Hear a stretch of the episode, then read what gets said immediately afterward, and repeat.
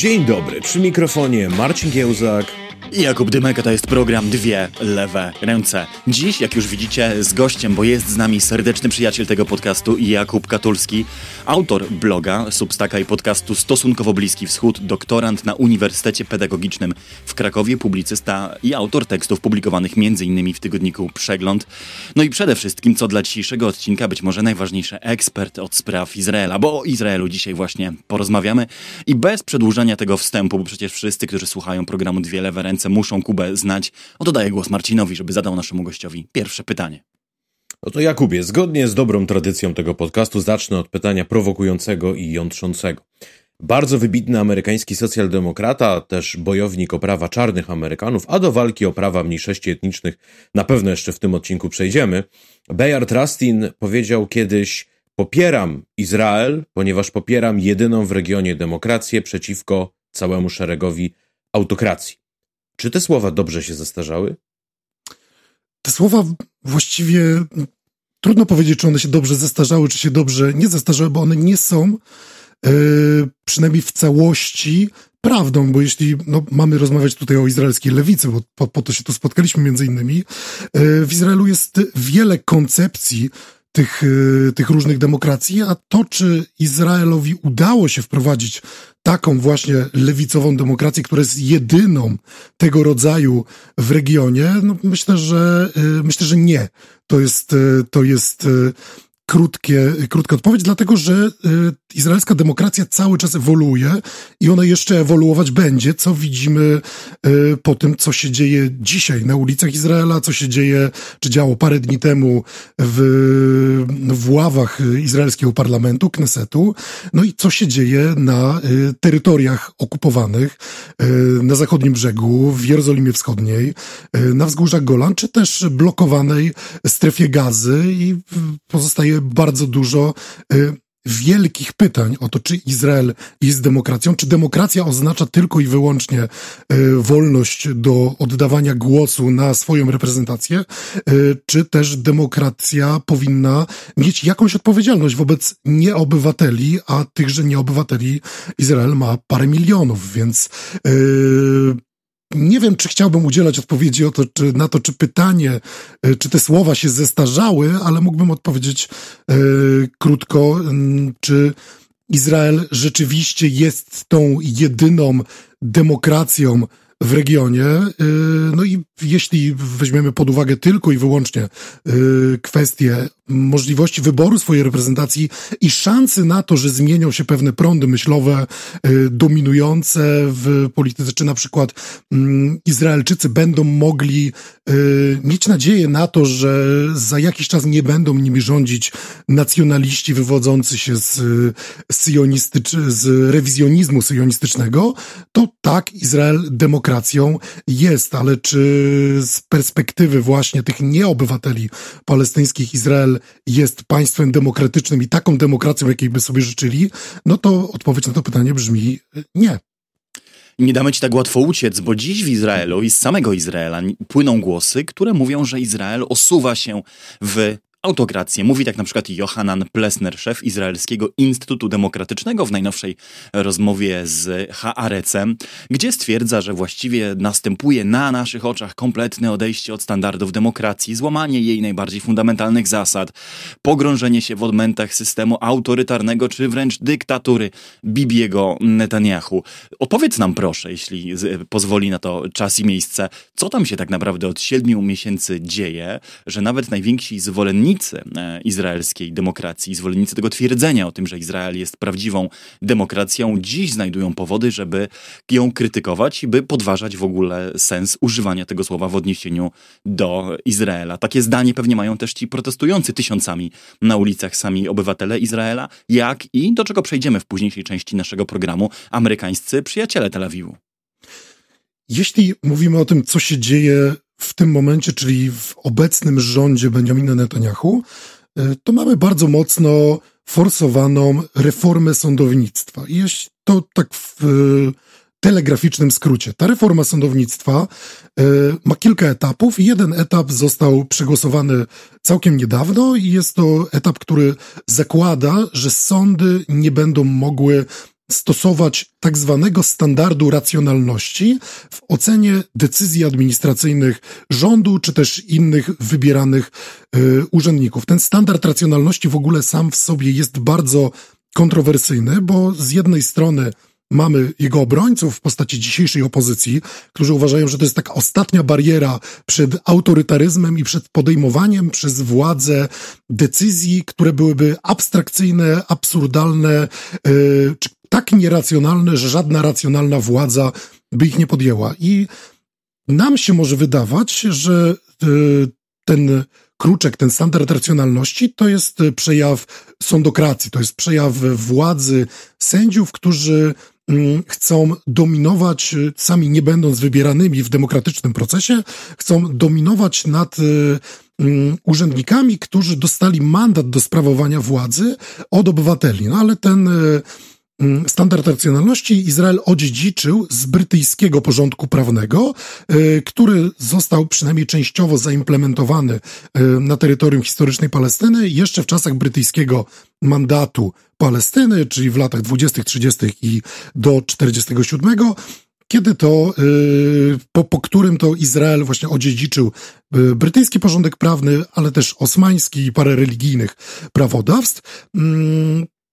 Ten standard racjonalności właśnie wywodzi się z pewnego y, procesu, który toczył się przed brytyjskim sądem apelacyjnym w roku 1947 i nazywa się to standardem racjonalności Wednesbury, który zakłada, że skoro w prawie precedensowym nie wszystko musi być skodyfikowane y, w ustawach, y, konstytucjach, różnego rodzaju kodeksach, no to ta racjonalność jest y, ostatnią deską ratunku, jeżeli podejm podejmowane będą abstrakcyjne decyzje y, administracyjne. I takich decyzji trochę w Izraelu zapadło w ostatnich dekadach. Mm, kilkadziesiąt lat temu, y, dzisiaj y, kandydujący, pretendujący do miana ministra, no, ostatnio sąd właśnie zablokował może, może zacznę od tego, a później się cofnę o parę lat. W styczniu Sąd Najwyższy zablokował Ariemu Deri możliwość uzyskania mandatu ministra zdrowia, dlatego że Arie Deri, lider ultraortodoksyjnej sefardyjskiej partii Szas, e, w zeszłym roku został skazany przez sąd w Jerozolimie za przestępstwa podatkowe. No i nie byłoby w tym y, nic dziwnego, no politycy zostają skazani, później podważają swoje wyroki. Chyba nawet był recydywistą, prawda? Był dwa razy tak, skazany. Tak, za tak już wcześniej to się zdarzyło, to jest najświeższy wyrok. Natomiast Arie Deri no, nie podważa samego wyroku, gdyż w ramach, y, gdyż w ramach ugody przyznał się do winy i przyznał, że on te przestępstwa podatkowe popełniał, został skazany na y, karę y, w zawieszeniu, karę pozbawienia wolności w zawieszeniu, ale sprawił też wrażenie, że on odejdzie z polityki. Z polityki nie odszedł, no i Sąd Najwyższy uznał, że no, Byłoby to nieracjonalne, żeby recydywista, przestępca podatkowy skazany prawomocnym wyrokiem y, był ministrem zdrowia i co więcej jeszcze odpowiadał w pewnym sensie za politykę y, zagraniczną Izraela, bo za kontakty z ministrami zdrowia najważniejszych partnerów Izraela, w tym na przykład y, z ministrami zdrowia krajów Unii Europejskiej. No i to spowodowało, że mm, postanowiono się zająć tym standardem racjonalności. Jeszcze inny ciekawy przypadek, y, kiedy sąd y, właśnie zastosował również ten standard racjonalności, związany jest także z ministrem Ariem Deri, bo on pełniąc obowiązki ministra infrastruktury bodajże, mm, na przełomie lat 80. i 90. zablokował budowę stadionu Tediego Koleka w Jerozolimie, y, właśnie uznając, że Jerozolima jako takie święte miasto, no nie powinna być tym miastem, miastem, w którym będą toczyły się y, boje piłki nożnej. Y, no i sąd również zablokował tę decyzję, uznając, że ona jest abstrakcyjnie nieracjonalna. No i w związku z tym e, dwa lata po podjęciu tej decyzji, po zablokowaniu jej, powołując się na ten standard racjonalności, już rozegrane zostały pierwsze mecze na stadionie Tediego Koleka. Ale to jest tylko jeden element tego, e, to jest tylko jeden z elementów tej reformy sądownictwa, tylko ten element już został przegłosowany. Dalsze mają być takie, że Sąd Najwyższy ma na przykład stracić prawo do yy, decydowania o konstytucyjności niektórych ustaw, a także yy, parlament ma uzyskać możliwość do odrzucania wyroków Sądu Najwyższego, I tutaj trwają dyskusje, jaką większością. Jedni uważają, że zwykłą większością 61 mandatów, czy, czy stanowioną na 61 mandatów, albo po prostu wyższą, z, zwykłą większością w głosowaniu, albo tą większość ustanowi się na 65 mandatów, co w Knesecie wcale nie jest jakąś ponadpartyjną zgodą, gdzie w krajach, które mają konstytucję spisaną, zwykle zakłada się, że, że pewne rzeczy dotyczące ustroju państwa mm, przegłosowywane są e, w porozumieniu ponadpartyjnym. E, I to jest taka, taki telegraficzny skrót tej reformy sądownictwa. Tam oczywiście dochodzi jeszcze parę innych pomniejszych elementów, no ale z, z jest podstawowe pytanie, czy ta reforma, która w tym momencie jest przeprowadzana w Izraelu, to jest reforma, która jest przeprowadzana z woli Benjamina Netanyahu, czy w istocie Benjamin Netanyahu jest po prostu zakładnikiem politycznym swoich bardziej radykalnych koalicjantów e, w postaci religijnych sionistów, i Tamara Ben-Gwira, i Becalela Smotricza, dlatego że to jest też pierwszy raz Mm, w historii rządów Netanyahu, przynajmniej tych niedawnych, kiedy to Likud tak naprawdę jest tym najmniej radykalnym skrzydłem w ramach swojej koalicji. Zwykle Benjamin Netanyahu stara się wprowadzić do swojego miksu y, jakiegoś koalicjanta, który będzie tym głosem rozsądku. Bywał to na przykład Benny Gantz, y, dzisiaj lider y, niebiesko-białych i prawdopodobnie polityk cieszący się największym zaufaniem w szerszym izraelskim społeczeństwie no to wówczas e,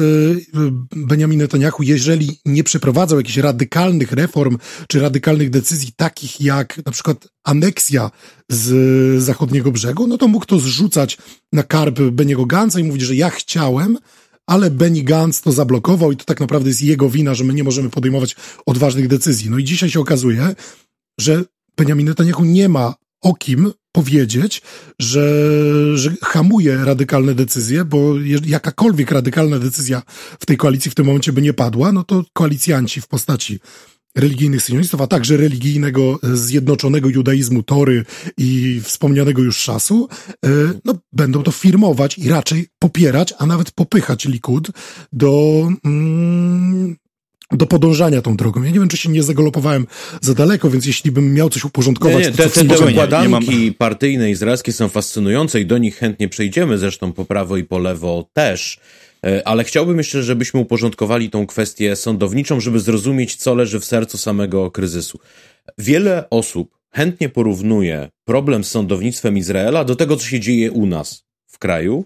I niektórzy nawet czynią takie porównanie, że zobaczcie, co u nas były za protesty, jeżeli w Izraelu, w kraju dziesięciomilionowym, w szczytowym momencie na ulicach jest 600 tysięcy ludzi. Jeżeli oni są w stanie protestować non-stop 29 tygodni, a im jest protestować ciężej, no bo mogą być na przykład potraktowani skunksem, czyli e, substancją chemiczną, która sprawia, że przykleiwszy się do ludzkiego ciała wydziela absolutnie nieznośny odór gnijącego mięsa i tego się nie da zmyć. Przez wiele dni po prostu człowiek w sposób nieprawdopodobny śmierdzi, co właściwie wyklucza go z życia e, Gnijące mięso to jest e, bardzo delikatny opis. Ja miałem przyjemność mhm. wątpliwą kiedyś czuć skunksa i raczej bym to po,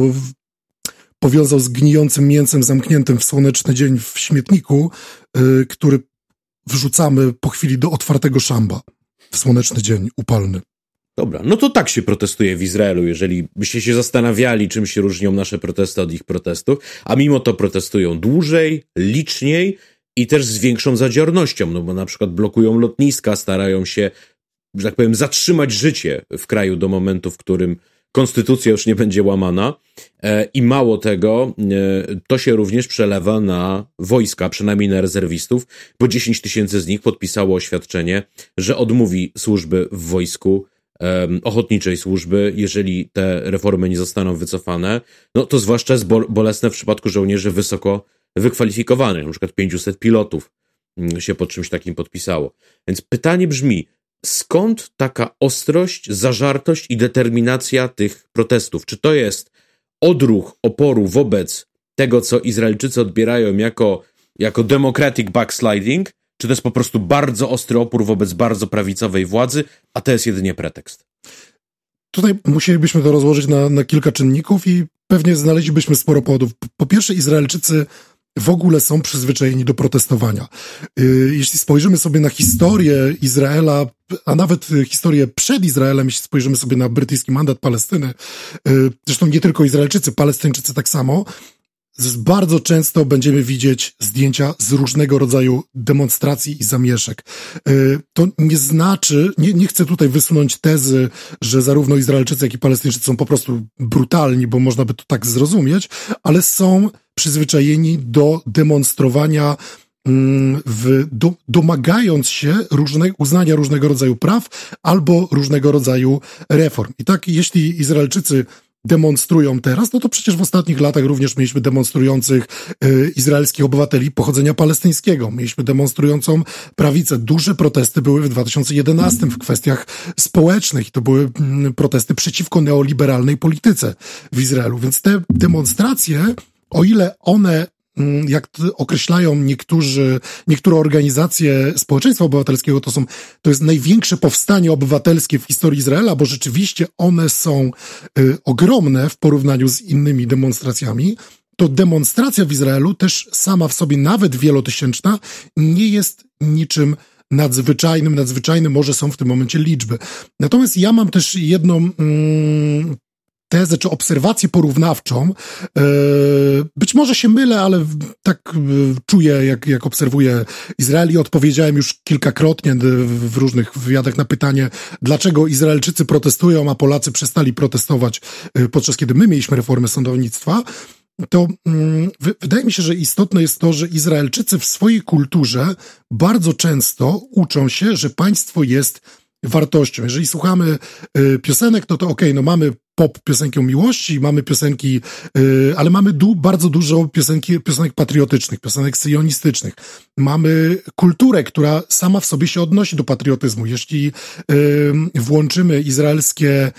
izraelskie seriale, które są teraz tak popularne na Netflixie choćby czy HBO, to widzimy, że one się odnoszą bardzo często do patriotyzmu, do koncepcji obrony państwa, do koncepcji obrony narodu i w ogóle są takie mm, podnoszące na duchu tych patriotycznych Izraelczyków. Natomiast porównując to z Polską,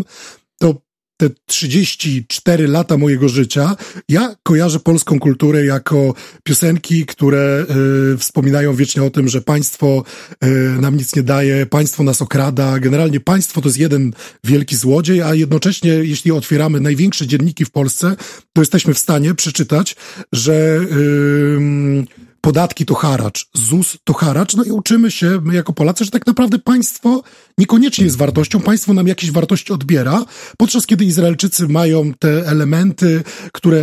jakby uczą, że no może państwo nie jest idealne, ale trzeba go bronić yy, i trzeba go bronić nawet przed pewnymi tendencjami z wewnątrz. Być może słuchacze będą polemizować z tym, co, co mówię i mam nadzieję, że tak będzie, ale to jest, yy, to, to jest jedna z odpowiedzi, która mi się nasuwa na to właśnie, dlaczego Izraelczycy dalej wychodzą na ulicę, a, a Polacy nie. Do tego jeszcze Izraelczycy są zmęczeni korupcją. Zmęczeni są tym, że ciągnie się wiele lat już proces korupcyjny Benjamina Netanyahu. Zmęczeni są też yy, pewnego rodzaju chucpą, zmęczeni są tym, że politycy potrafią być bezczelni, yy, kiedy pytani są o to yy, tak naprawdę, co się dzieje w tym Izraelu. Benjamin Netanyahu z pewną, czy, czy aktywiści Likudu z pewną bezczelnością potrafią na przykład, kiedy yy, w listopadzie Benjamin Netanyahu otworzył, e, wy, wybory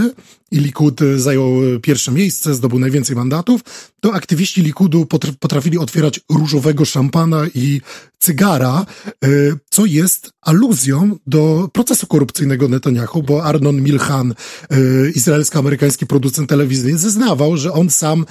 przywoził skrzynki różowego szampana Dom Perignon i kubańskie cygara w prezencie Benjaminowi Netanyahu i na to y, okazuje się, że aktywiści Likudu potrafią, no, z, pewnym, z pewną dozą chucpy i bezczelności rzeczywiście otwierać różowego szampana,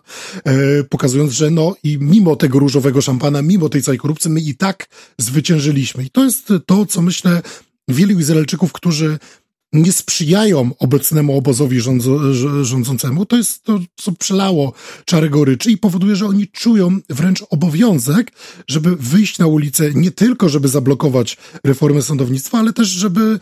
zaprotestować przeciwko temu, że pewnym tendencjom, które dzieją się w społeczeństwie Izraela i trochę utrzeć nosa tej prawicy, która w ostatnich y, latach, dekadach no, czuła się przede wszystkim zwycięzcą całego układu y, politycznego, no i także, y, także relacji międzynarodowych Izraela. Jakub, myślę, że osoby bardziej cyniczne niż ty, to o czym mówisz jako, po, jako o patriotycznej popkulturze, nazwaliby raczej agresywną propagandą społeczeństwa zmilitaryzowanego albo agresywnie uprawianą polityką historyczną w realiach popkultury. Ale i tę polemikę odłożymy sobie na później. Natomiast na potrzeby tego pytania chciałbym wejść w rolę adwokata diabła i zapytać cię o to, czy ten standard nieracjonalności w prawodawstwie, który dzisiaj jest zarzewiem całego sporu, być może sam jest nieracjonalny. Dlaczego Izrael, który sam nie dorobił się konstytucji, zbudował sobie system, w którym władza sądownicza może na podstawie arbitralnych przesłanek uznać, że jakaś polityczna nominacja jest nieracjonalna? Dziś zwolennicy y, premiera Netanyahu i duża część izraelskiej prawicy mówi, moim zdaniem nie bez pewnych racji, że jednak to demokratycznie wybrana władza ma większą legitymację do powoływania ministrów czy dokonywania nominacji kadrowych niż sędziowie. No bo czym innym byłaby demokracja, demokracja, znaczy czym byłaby demokracja, gdyby legalnie wybrana władza nie mogła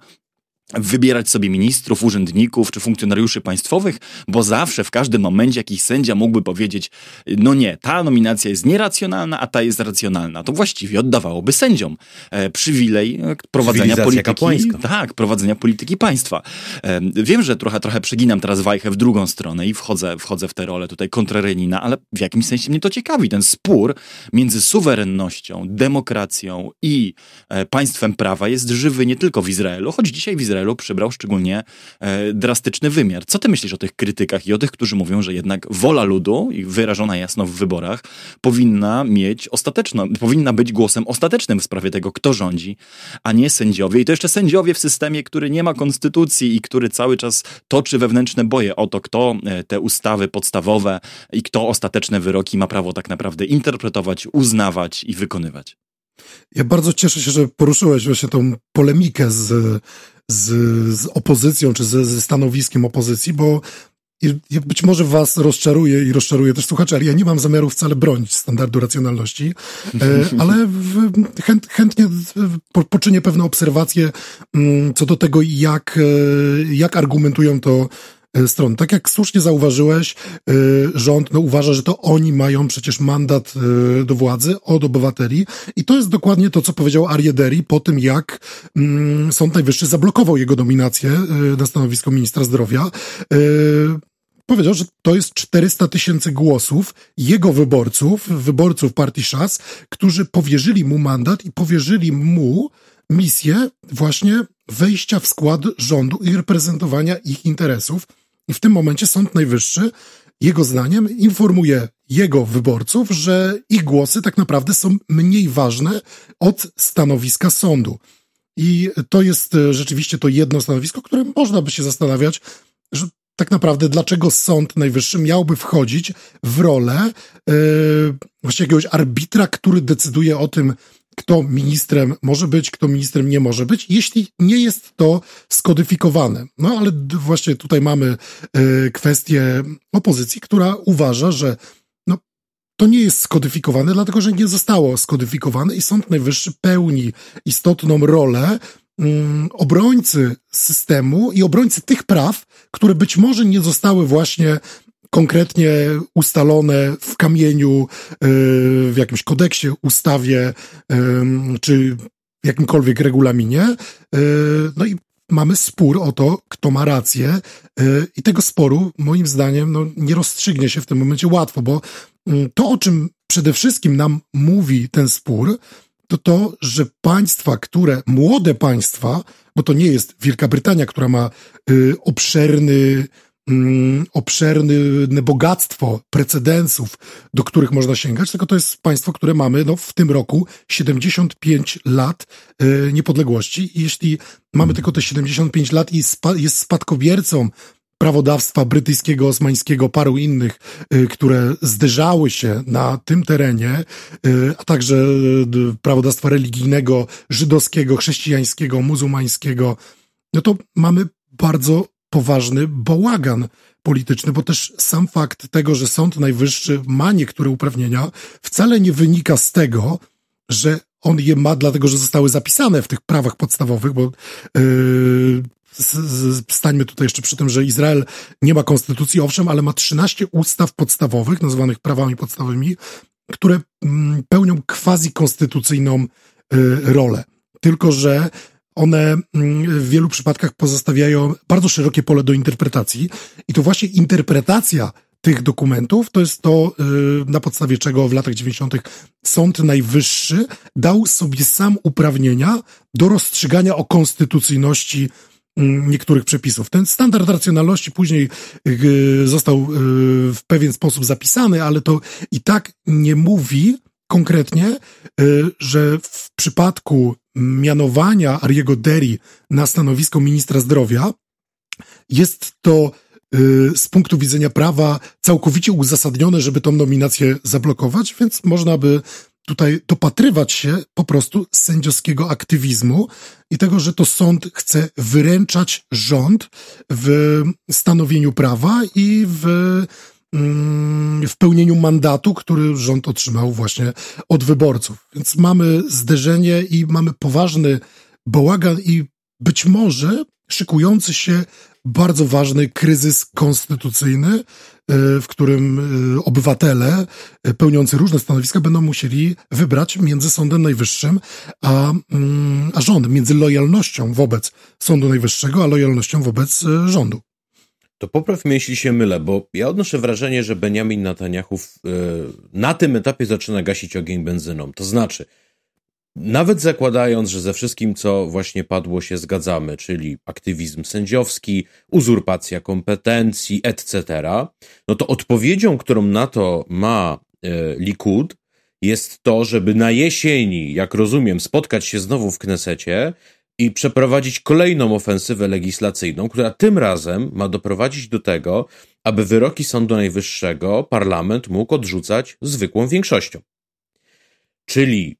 jeżeli dobrze czytam intencje e, Netanyahu, no to chciałby on po prostu domknąć system i stworzyć system władzy, w której nie ma już żadnej kontroli nad jego decyzjami. Tak, być może, być może to jest e, poprawna interpretacja. No Netanyahu oczywiście uważa i zwolennicy Netanyahu uważają, że po prostu Sąd Najwyższy jest tak rozpasany w Izraelu, że mm, należy trochę ukrócić właśnie sędziokrację. No ale y, z drugiej strony możemy się zastanawiać, że jeśli rząd będzie miał możliwość zwykłą większością odrzucić wyrok Sądu Najwyższego,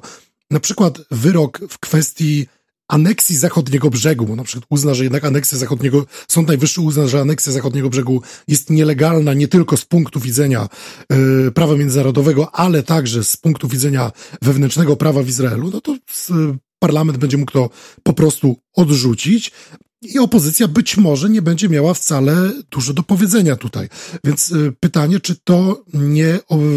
ograniczy roli opozycji i y, też nie umożliwi mm, takiego mm, objęcia władzy w sposób taki, że Izrael rzeczywiście podąży tą ścieżką autorytaryzmu, bo jeszcze jest też istotny element, o którym nie wspomnieliśmy, że w ramach pakietu reform także zmienić ma się skład specjalnego komitetu, który wybiera składy sądów. I to jest e, u nas w mediach, czy w ogóle w mediach zachodnich często się mówi, że to jest specjalny komitet, który wybiera skład Sądu Najwyższego i to nie jest prawda, bo to jest specjalny komitet, który wybiera składy wszystkich sądów w Izraelu. To jest ich KRS. Tak. On wybiera skład Sądu Najwyższego, sądów pracy, sądu transportu, jakichś e, sądów e, regionalnych, sądów dzielnicowych i te składy tych wszystkich sądów teraz ma, w, jeśli ta reforma zostanie przeforsowana, ma wybierać właśnie nie komitet w obecnym składzie, w którym dzisiaj dominują środowiska prawnicze, wcale nie sędziowskie, ale też adwokackie, mm, i mają tam już dominować y, środowiska czysto polityczne z nadania właśnie y, politycznego, y, tradycyjnie rozdzielane między koalicję a opozycję, ale jest też to, to nie jest rozpisane w żadnym regulaminie, że to jest podzielone między koalicję a opozycję, tylko jest to taka niepisana tradycja i już y, widzieliśmy w ostatnich tygodniach, że y, koalicjanci Netanyahu trochę popychali go, żeby jednak może złamać tą koalicję i w tym, tym razem spróbować już przeforsować tak, żeby w te dwa stanowiska parlamentarne przypisane dla parlamentu w, w tym komitecie nie były rozdzielone właśnie między nas i opozycją, ale tylko zajmijmy oba i decydujmy już, yy, miejmy większe pole do popisu w decydowaniu o tym, kto będzie w Izraelu sędzią. Chciałbym cię zapytać o, o, słowa, których się używa, bo ty powiedziałeś, moim zdaniem trafnie, że dopiero czeka nas kryzys konstytucyjny, bo odwołujesz się do tego momentu, w którym e, decyzja, znaczy przyjęta przez Kneset ustawa być może zostanie unieważniona i wtedy rzeczywiście będą dwa niejako konkurujące ze sobą porządki prawne, tak? czy dwie wizje rzeczywistości. E, inną będzie wyznawał Sąd Najwyższy, a inną władza e, wykonawcza. Ale interesuje mnie, które z tych określeń, które już tutaj padły, ty uważasz za najwłaściwsze. Czy to jest kryzys konstytucyjny, kryzys demokracji, osuwanie się demokracji, czy jeszcze coś innego, bo mam przed sobą tekst e, Thomasa Friedmana z New York Timesa, w którym straszy on w otwierającym ten artykuł akapicie, że Izrael czeka załamanie się systemu rządzenia, jakiego to państwo jeszcze nie widziało. Jestem ciekaw, ile w tym przesady, a ile w tym trafnej oceny. Nie wiem, czy bym powiedział, że to jest załamanie się systemu rządzenia, bo to wcale niekoniecznie musi oznaczać, to, to jest rzeczywiście straszenie, ale ta reforma wcale niekoniecznie musi oznaczać, że Izrael rzeczywiście się rozpadnie na kawałki, czy że dojdzie e, w Izraelu do wojny domowej. Co też nie znaczy, że to jest absolutnie wykluczone, bo mówią o tym zarówno politycy izraelskiej opozycji, ale też czasami przebąkują o tym um, aktywiści czy, czy politycy um, koalicji, tylko że oni w, oczywiście używają tych słów nie jako oskarżenie wobec rządu, tylko jako oskarżenie wobec opozycji, która nie pozwala przeprowadzić koniecznych reform w kraju. Więc y, powiedziałbym, że jest to kryzys prawny, jest to kryzys parlamentarny. Nie wiem, czy w tym, na pewno bym nie określił tego jeszcze kryzysem konstytucyjnym, bo kryzys konstytucyjny, tak jak słusznie zauważyłeś, w Izraelu dopiero może nadejść, jeżeli dojdzie do jasnego skonfliktowania mm, izraelskiego parlamentu, izraelskiego rządu z, mm, z Sądem Najwyższym. Więc y, używając, z, jeśli mam się zgodzić z jakimś słownictwem, które jest używane kontekście tego, co się dzieje w tym momencie w Izraelu, to jest to kryzys parlamentarny i tego bym się trzymał. Jakub wywołał Amerykanów. U nas się ukształtowała w ostatnich latach taka tradycja polityczna, że Amerykanie są gwarantami praw kardynalnych, mówiąc językiem pierwszej Rzeczpospolitej, to znaczy pewnych granic przekroczyć nie można, no bo będzie telefon z Waszyngtonu albo ambasador powie dwa cierpkie słowa naszym rządzącym, no i oni wtedy muszą wziąć pod uwagę to amerykańskie stanowisko i się cofnąć. Czy w Izraelu jest podobnie? Czy, czy, czy Netanyahu, czy izraelscy politycy obawiają się telefonu z Waszyngtonu albo tupnięcia nogą ambasadora, podobnie jak nasi politycy? Zdaje się, że Netanyahu w tym momencie obawia się telefonu od ambasadora, te, zwłaszcza telefonu z administracji Joe Bidena, y, trochę mniej niż mógłby się tego obawiać wcześniej. Netanyahu tak naprawdę moim zdaniem y, stawia na przeczekanie i stawia na to, że Biden za chwilę nie będzie rządził w Białym Domu, zmieni się ekipa, być może wróci Donald Trump i to sprawi, że będzie mógł z dużo większą swobodą poczyniać sobie y, w, w ramach izraelskiej demokracji, w ramach izraelskiego parlamentaryzmu, ale także będzie mógł trochę swobodniej poczyniać sobie z Palestyńczykami, z tym, co się dzieje właśnie na zachodnim brzegu. Natomiast jeśli chodzi o to, czy mm, Izraelczycy w pewnym stopniu zależni są od zdania y, Amerykanów, zależni są być może od opinii y, Waszyngtonu, od opinii Białego Domu, od opinii poszczególnych partii, to zdecydowanie tak. I zwłaszcza widać to w tym, co moglibyśmy nazwać izraelską lewicą liberalną w parlamencie, która jest y, mm, bardzo mocno wisi na tym, co Amerykanie powiedzą o izraelskim podejściu do mm, konfliktu izraelsko-palestyńskiego i jak trudne będzie być może przekonywanie do idei Izraela, przekonywanie Amerykanów do tego, że Izrael ma prawo do istnienia w tych granicach, przekonywanie do tego, że być może środki, których Izrael stosuje do bronienia y, zarówno Mm, swoich, swojej polityki, jak i po prostu bronienia swoich granic, bronienia swoich obywateli są rzeczywiście słuszne. Być może obawą tego obozu liberalnego w Izraelu jest to, że jeśli przeforsowane zostaną te reformy, to wcale nie tak łatwo będzie już przekonać kogokolwiek, że Izrael dalej jest tą jedyną demokracją na Bliskim Wschodzie, stosuje się do wartości demokracji liberalnej i że warto jest tego Izraela bronić politycznie także na arenie międzynarodowej. Więc z tego punktu widzenia rzeczywiście duża część Izraelczyków obawia się właśnie tego telefonu z Waszyngtonu. Natomiast myślę, że Netanyahu dzisiaj może trochę spokojniej śpi e, i widzimy to w jego poczynaniach, e, choćby po tym, że kiedy Waszyngton e, no, nieprzychylnie patrzy na to, że trochę zaczynają się dookoła zarówno Izraelczyków, jak i Palestyńczyków kręcić Chińczycy. Ostatnio mieliśmy mm, palestyńskiego prezydenta Mahmuda Abbasa w Pekinie, no i Netanyahu, który zapowiada, że również pojedzie do Pekinu. Można się spodziewać, że Netanyahu robi to trochę na złość administracji Bidena, żeby pokazać, że może my wcale nie jesteśmy już od was tak zależni, jak nam się wydawało przez duży czas naszej historii. Może wy wcale nie powinniście mieć tutaj tyle do powiedzenia, ile mieliście przez ostatnie lata. Netanyahu robiący na złość demokratycznej administracji to nie pierwszyzna, bo wszyscy pamiętamy tę słynną scenę, gdy przemawiał w amerykańskim kongresie na zaproszenie republikanów, gdy zaprosić go tam nie chciał prezydent Barack Obama. Był to jeden z w tamtych czasach, o jakże spokojniejszych niż dzisiejsze, jeden z największych przykładów e, takiej, takiego niepokornego ucierania nosa urzędującemu prezydentowi, ale coś się jednak zmieniło. Bo odkąd my żyjemy, odkąd jesteśmy na świecie, nienaruszalność sojuszu Stanów Zjednoczonych i Izraela była właściwie oczywistością. To znaczy nie rozmawiało się o tym, że ten sojusz może się rozpaść, że może po, zostać poddany jakiejś rewizji, że może być kwestionowany nie na marginesach dyskusji politycznej, to znaczy nie przez radykalną lewicę czy prawicę, ale że może być kwestionowany w samym jej głównym nurcie. I tu odwołam się do jeszcze jednego tekstu z New York Timesa, który mam przed sobą, do tekstu Nikolasa Christofa. Kto wiem, kim jest Nicolas natomiast Krzysztof ten doskonale rozumie, że no Krzysztof reprezentuje sobą e, bardzo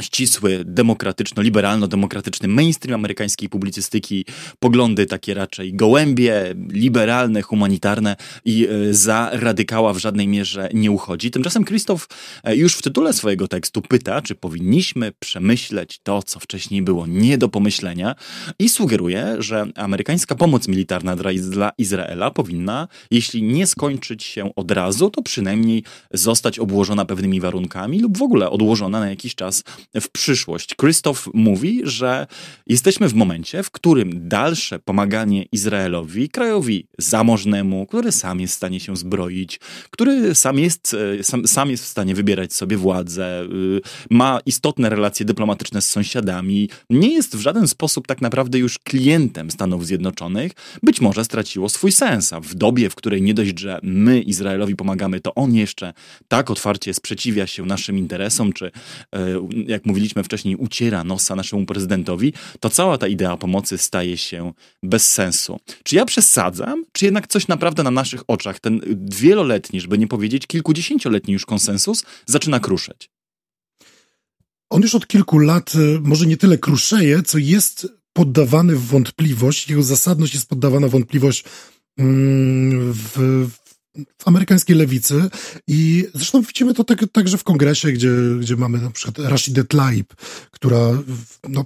względu na to, że ma pochodzenie palestyńskie, trochę nie powinno to dziwić, ale ona podważa e, zasadność amerykańskiej pomocy militarnej i finansowej dla Izraela, bo to, że e, Izrael otrzymuje pomoc militarną. To... Przepraszam, przepraszam, wejdę ci w słowo. No, ale czym innym jest to, co mówi e, Ilan Omar czy Rashida Tlaib, tak? E, kongresmenki no, związane jednak z tą bardziej radykalną częścią lewicy. Co innego dzieje się, gdy te skądinąd mało kontrowersyjne na lewicy poglądy są drukowane na pierwszej stronie New York Timesa. O te różnice mi chodzi. E, być może to jest po prostu, to, to jest efekt pewnego rezonansu z ideami, które już w Stanach się pojawiały, tylko może w publicystyce trochę mniejszego formatu, w jakichś e, portalach typu Decent Magazine, e, gdzie rzeczywiście to jest e, retoryka, która przynajmniej od 10 lat pojawia się regularnie, bo ta pomoc, którą Izrael otrzymuje, rzeczywiście ona jest e, praktycznie wpisana już w obrady kongresu. Praktycznie wiadomo, że co roku kongres zatwierdzi nową pomoc e, dla Izraela, a co więcej, wiadome jest, że jeśli Izrael będzie toczył kolejną wojnę ze swoimi sąsiadami, przede wszystkim z Hamasem w strefie gazy, to premier Izraela zaraz po tej wojnie poleci do Waszyngtonu i poprosi kongres o przeznaczenie dodatkowej kwoty na uzupełnienie amunicji do y, systemu obrony przeciwrakietowej Żelazna Kopuła. I pewnie duża część Amerykanów, która nie jest przychylna Izraelowi, zaczyna się zastanawiać, dlaczego ma być to w naszym interesie, żeby finansować amunicję do systemów obrony, które tak naprawdę nie do końca chronią nasze interesy. I na przykład w polskich y, środowiskach dyplomatycznych, y, w kuluarach pojawia się już pewna dyskusja, że Amerykanie sygnalizują, że dla, sygnalizują polskim dyplomatom w Izraelu, że Izrael trochę zaczyna być bólem głowy. E,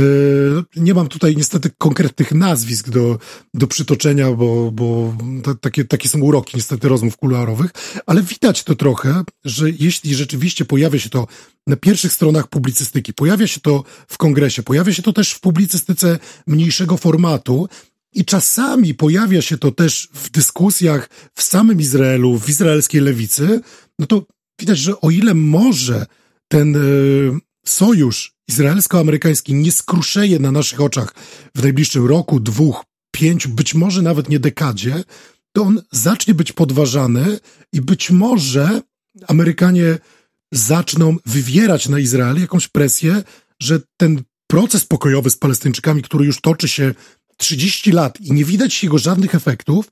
to być może należy wreszcie zacząć usiąść, zacząć siadać regularnie do stołu negocjacyjnego z Palestyńczykami i doprowadzić do jakiegoś konsensusu albo doprowadzić do e, powstania jakiejś konkretnej mapy drogowej. Tylko wydaje się, że w tym momencie w Izraelu nie ma też przestrzeni na te zmiany, a Amerykanie trochę mają głowę gdzie indziej, e,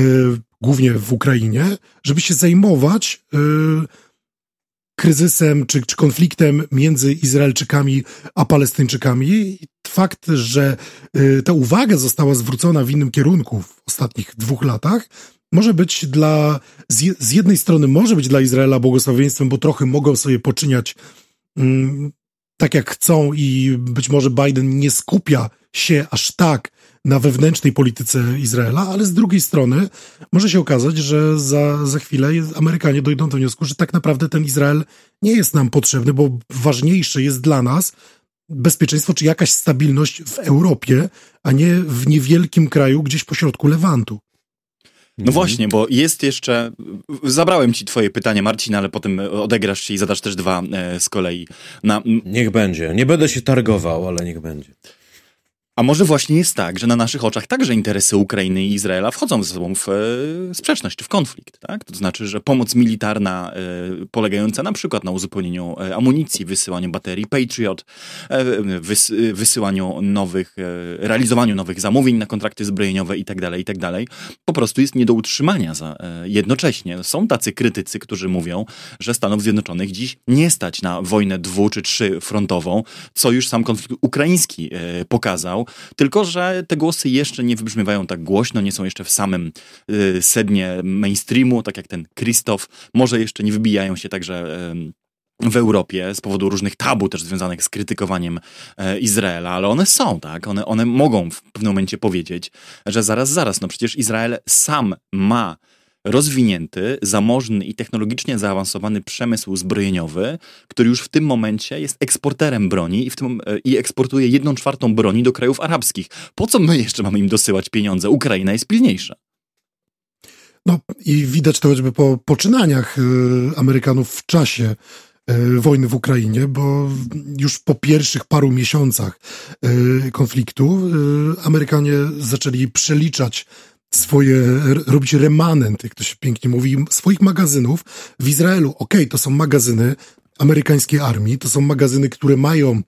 zasilać amerykańskich żołnierzy, ale one też zostały umieszczone w Izraelu jako pewien rodzaj bezpiecznika i pewien, pewien rodzaj takiego punktu przyrzutowego w razie, gdyby zdarzył się, zdarzyła się sytuacja krytyczna i Izrael potrzebowałby amunicji składowanej w magazynach na jego terenie amerykańskich, to będzie łatwiej mu użyczyć yy, to, co jest już na miejscu. I część sprzętu z tych magazynów już i tak trafiła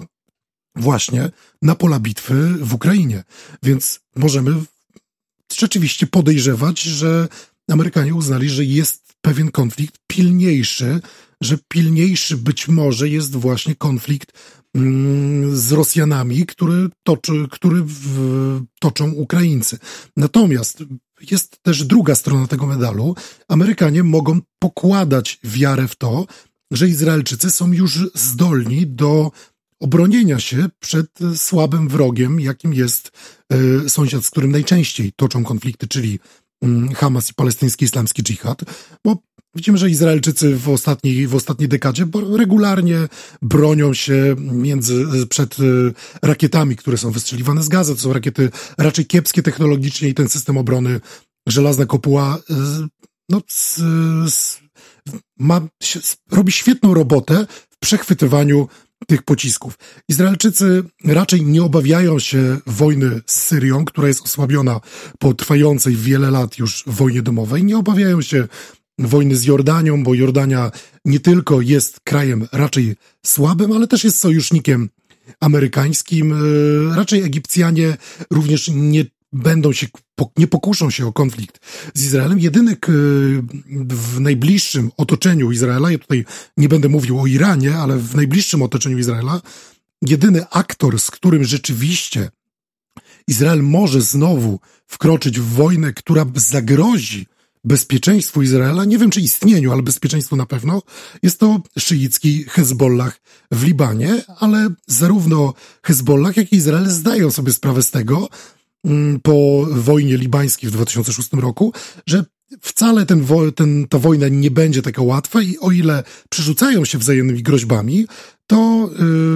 yy, to, to widać, że nie są skorzy do tego, żeby ten konflikt rozpocząć. Więc Amerykanie być może z jednej strony mogą uważać, że Ukraina Y, jest pilniejsza i nie stać ich na wsparcie właśnie dla Izraela, ale z drugiej strony być może pokładają wiarę w to, że Izrael jest w stanie sam się obronić w konflikcie z sąsiadami. No tego nie wiemy, musielibyśmy zajrzeć do pewnie tajnych w tym momencie notatek, które gdzieś tam podawane są w Pentagonie.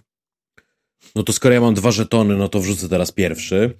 E, chciałbym cię skonfrontować z jedną wizją, którą też znalazłem w New York Timesie. Powiada się tam mianowicie, że kształtuje się coś, co byśmy mogli nazwać doktryną Bidena względem Izraela i składa się ona z szeregu propozycji, które byłyby wystosowane tak do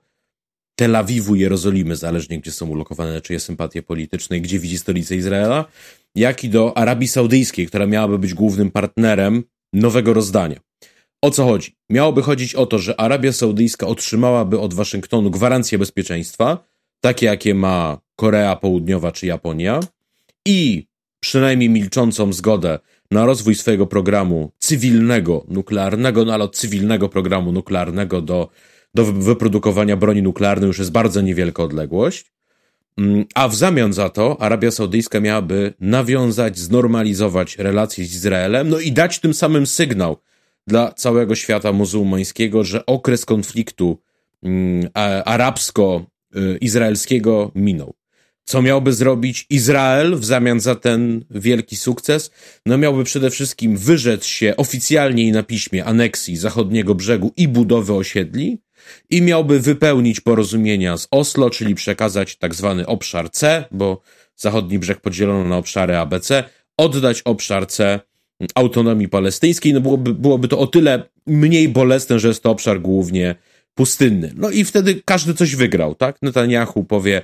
zmieniłem świat, skończyłem konflikt izraelsko-arabski, Arabia Saudyjska powie, otrzymaliśmy gwarancję od Amerykanów, nie musimy się już bać Iranu, e, Amerykanie powiedzą, zaprowadziliśmy pokój na Bliskim Wschodzie, Biden otrzymuje pokojową Nagrodę Nobla, wszystko gra. Pytanie tylko, czy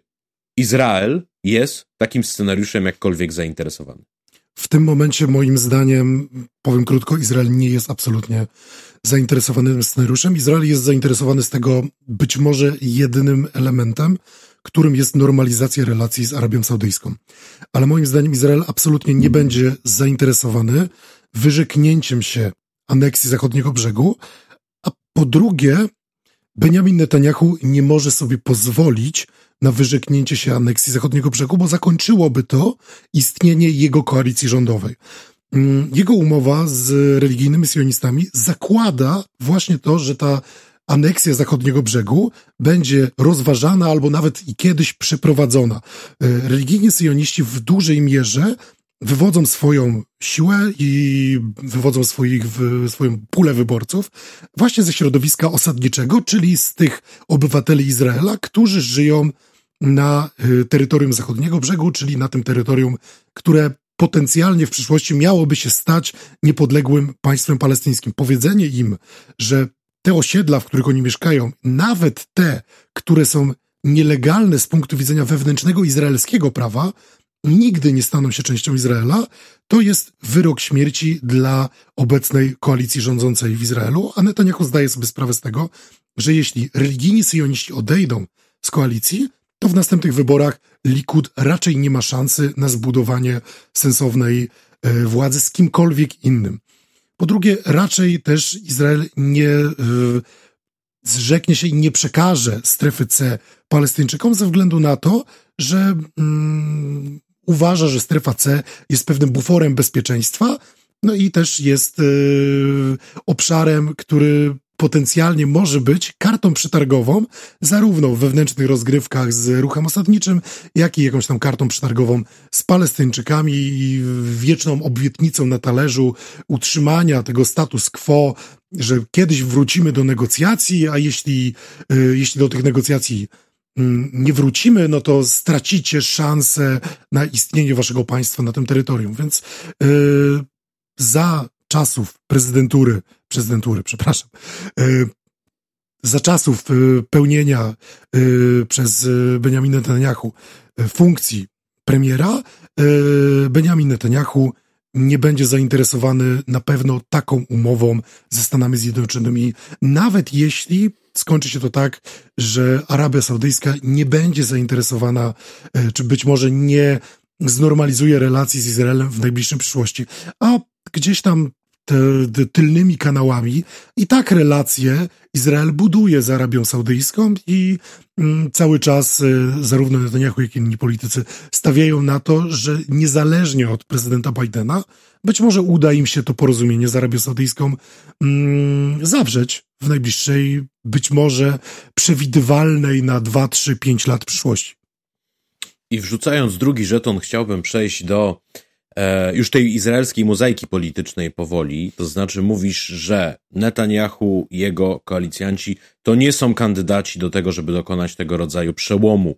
w kwestiach izraelsko-palestyńskich na pewno, izraelsko-arabskich zobaczymy.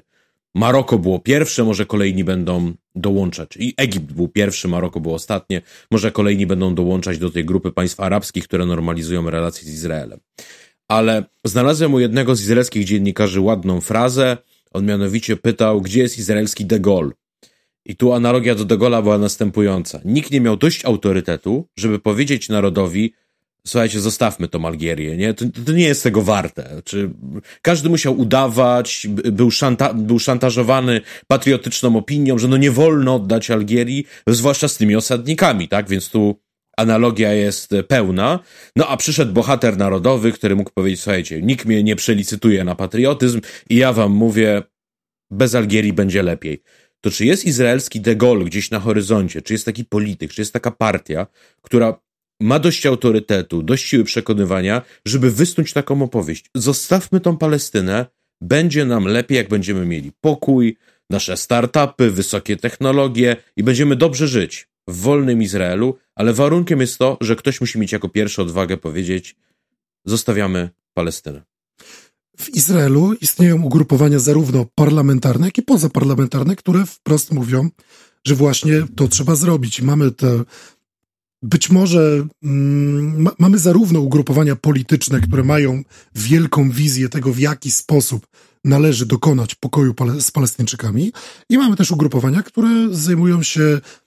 być może nie kreowaniem tego dużego obrazu, ale pokazywaniem społeczeństwu, że okupacja zachodniego brzegu i blokada strefy gazy to nie jest, to nie są działania, które robimy bezkarnie i to nie są działania, które możemy kontynuować bez kosztu dla społeczeństwa i bez kosztu dla państwa. I jeśli chodzi o główne ugrupowanie parlamentarne, które wprost mówi, że trzeba dokonać rozwiązania dwupaństwowego i to jak najszybciej, to jest e, izraelska lewicowa partia Merec, która wywodzi się z lewego skrzydła mm, lewego skrzydła lewicy z czasów e, brytyjskiego mandatu Palestyny. E, I czyli Awody. Czyli z Mapam. A Mapam. Mhm. To Awoda z kolei wywodzi się z Mapai, czyli z prawego skrzydła syjonistycznej o. lewicy. I Merec wprost jakby mówi, że rzeczywiście istotne jest przeprowadzenie rozwiązania dwupaństwowego, da, dajemy Palestyńczykom ich kraj, wycofujemy osadnictwo z zachodniego brzegu, my zostajemy tutaj, oni są tam. Tylko jest, są też inne nurty w izraelskiej lewicy, które mówią, i to nie tylko lewicy, które mówią, że rozwiązanie dwupaństwowe tak naprawdę jest mrzonką, nie da się go przeprowadzić ani w ramach po prostu jednostronnej decyzji, w której mówimy, że Palestyńczycy mają, biorą sobie to, co mają w ramach tego terytorium, my im nie jesteśmy już nic dłużni i odchodzimy, ani w ramach długotrwałych negocjacji, tak jakby chciała to właśnie Partia Pracy, czyli Awoda, gdzie chciałaby usiąść do negocjacji, negocjować pięć lat, potem kolejne pięć lat, potem kolejne pięć lat i tak naprawdę utrzymywać istniejące status quo, sprzedając Palestyńczykom Socjaldemokraci. Pewną... Tak, tak. sprzedając Palestyńczykom pewną mrzonkę y, negocjacji i to widmo porozumienia pokojowego na horyzoncie, które sprzedawała y, Palestyńczykom przez 30 lat no nawet izraelska prawica. No i mamy też tą lewicę postsyjonistyczną, która jest także w parlamencie, ale i poza parlamentem, która mówi, że syjonizm spełnił swoją rolę i dał nam państwo, ale dzisiaj my nie jesteśmy w stanie rozdzielić się z Palestyńczykami, bo żyjemy razem z nimi i musimy walczyć o jedno państwo dla Izraelczyków i Palestyńczyków. Państwo dwójnarodowe, państwo socjalistyczne, państwo świeckie i państwo, e, no i państwo, które będzie w demokratyczny sposób umożliwiało zarówno Palestyńczykom, tym, którzy są już obywatelami Izraela, jak i tym, którzy dopiero na mocy takiej decyzji staną się obywatelem Izraela, równą reprezentację e, wobec prawa. No i też pewnie ktoś mógłby stwierdzić, że taka koncepcja również jest mrzonką i to jest to, czego się najbardziej obawia izraelska prawica, że wskutek tej koncepcji Żydzi stracą demograficzną większość w swoim państwie i zostaną po prostu z niego być może wypchnięci przez agresywną społeczeństwo, przez agresywną społeczność arabską. E, tylko, że to jest przewidywanie przyszłości, e, czy rozwiązanie jednopaństwowe doprowadzi do rzeczywiście takich konsekwencji, a czy rozwiązanie dwupaństwowe może doprowadzić do konsekwencji takich, jak się znowu boi prawica, mm, że po prostu w moment, w którym Palestyńczycy dostaną własne państwo, to będzie moment, w którym wypowiedzą wojnę Izraelowi i Izrael znowu będzie musiał dokonać okupacji tych terytoriów. E, no ale alternatywa jest jeszcze gorsza, bo alternatywą jest to, że Izrael być może nie de jure, ale de facto będzie dokonywał aneksji zachodniego brzegu, po prostu rozbudowując kolejne terytoria i o ile Izrael dzisiaj bardzo broni się przed używaniem słowa apartheid, to będzie musiał y, zaakceptować to, że będzie miał mieszkańców drugiej kategorii, którzy nie będą obywatelami, no i to przypieczętuje tą największą obawę izraelskiej prawicy, lewicy, liberałów, że rzeczywiście stanie się państwem apartheidu, bo Palestyńczycy żyjący w Izraelu będą żyli w drugim porządku prawnym i nie będzie już jak tego obronić. Dobrze, że przywołałeś tę hipokryzję, bo w moim kolejnym pytaniu chciałbym dopuścić do głosu zdanie nieco bardziej radykalne i zapytać, bo przecież wiele osób na świecie dzisiaj właśnie to pytanie zadaje, czy nie jest przykładem olbrzymiej hipokryzji w stosunku do Izraela Traktowanie obecnego kryzysu parlamentarnego jako wielkiego stanu wyjątkowego, czegoś, co zaburza istniejący porządek i powinno wszystkich nas skłaniać do najwyższego niepokoju, podczas gdy zdarzenia takie jak na przykład zamordowanie dziennikarki Shirin Abu Akli albo rozbudowywanie nielegalnych osiedli i dokonywanie e, czystek etnicznych na zachodnim brzegu, albo rozwijanie tych instytucji, które e, wiele osób nazywa instytucjami państwa apartheidu, e, masa extrajudicial killings, czy jakbyśmy to nazwali, pozapraw pozaprawnych e, egzekucji e, dokonywanych przez izraelskich żołnierzy i tak dalej, i tak dalej, tego samego oburzenia nie burzą. Dzisiaj myślę, że duża część e, lewicy, na przykład w Stanach Zjednoczonych, i to niekoniecznie tej najbardziej radykalnej, ale także tej bliższej centrum, ma prawo zachodzić w głowę i pytać się, dlaczego, jeżeli przez lata zwracaliśmy uwagę na różne powody, dla których nasza specjalna relacja z Izraelem jest szkodliwa, być może właśnie także zachęca Izrael do łamania prawa międzynarodowego, czy łamania praw Palestyńczyków, czy działań, działań nielegalnych, to główny polityczny mainstream obudził się dopiero dzisiaj, gdy to prawa samych Izraelczyków zostały niejako zagrożone przez naruszanie porządku konstytucyjnego, czy groźbę choćby naruszenia porządku konstytucyjnego i kryzys polityczny w tym kraju. Czy takich głosów w Izraelu, czy takie głosy w Izraelu na przykład po lewicy też się pojawiają i w ogóle co o tym problemie hipokryzji w tym kontekście myślisz? Czy duża część izraelskiej lewicy zauważa, że to jest problem, to co się dzieje na zachodnim brzegu, właśnie te yy, zabójstwa bez, yy, bez sądu, to, że giną dziennikarze, albo to, że po prostu jak e, tak głośny przypadek Zakarii, tak to, tak to się nazywa, możemy to, możecie to wygooglać, gdzie żołnierz izraelski e, o nazwisku Zakaria, nie pamiętam teraz e, jego imienia, słuchacze mam nadzieję mi to wybaczą, kilka lat temu po prostu dokonał egzekucji na ulicy w Hebronie Palestyńczyka, który już był aresztowany, już miał na sobie kajdanki, leżał na ziemi. I takie przypadki się dzieją w Izraelu i izraelska lewica, zwłaszcza ta pozaparlamentarna, mówi od lat, że to nie może tak dalej się ciągnąć, dlatego że to odbywa się z poważnym kosztem, nie tylko finansowym i nie tylko kosztem dyplomatycznym, ale również z kosztem moralnym dla społeczeństwa, bo izraelskie społeczeństwo po prostu przywyka do przemocy, przyzwyczaja się do tych obrazów i uważa, że wcale nie jest w tym nic nadzwyczajnego, że izraelscy żołnierze dokonują aktów przemocy, a później jeszcze są obronieni i wychodzą z tego y, absolutnie bezkarnie. Tak samo jak y, w tym momencie izraelscy, izraelskie społeczeństwo dziwi się na przykład, że policjanci, którzy dokonują aktów przemocy przeciwko protestującym, na przykład yy, wjeżdżając konno w tłum, czy bijąc protestujących i nagle okazuje się, że jest to coś nadzwyczajnego i dziwnego dla izraelskiego społeczeństwa, że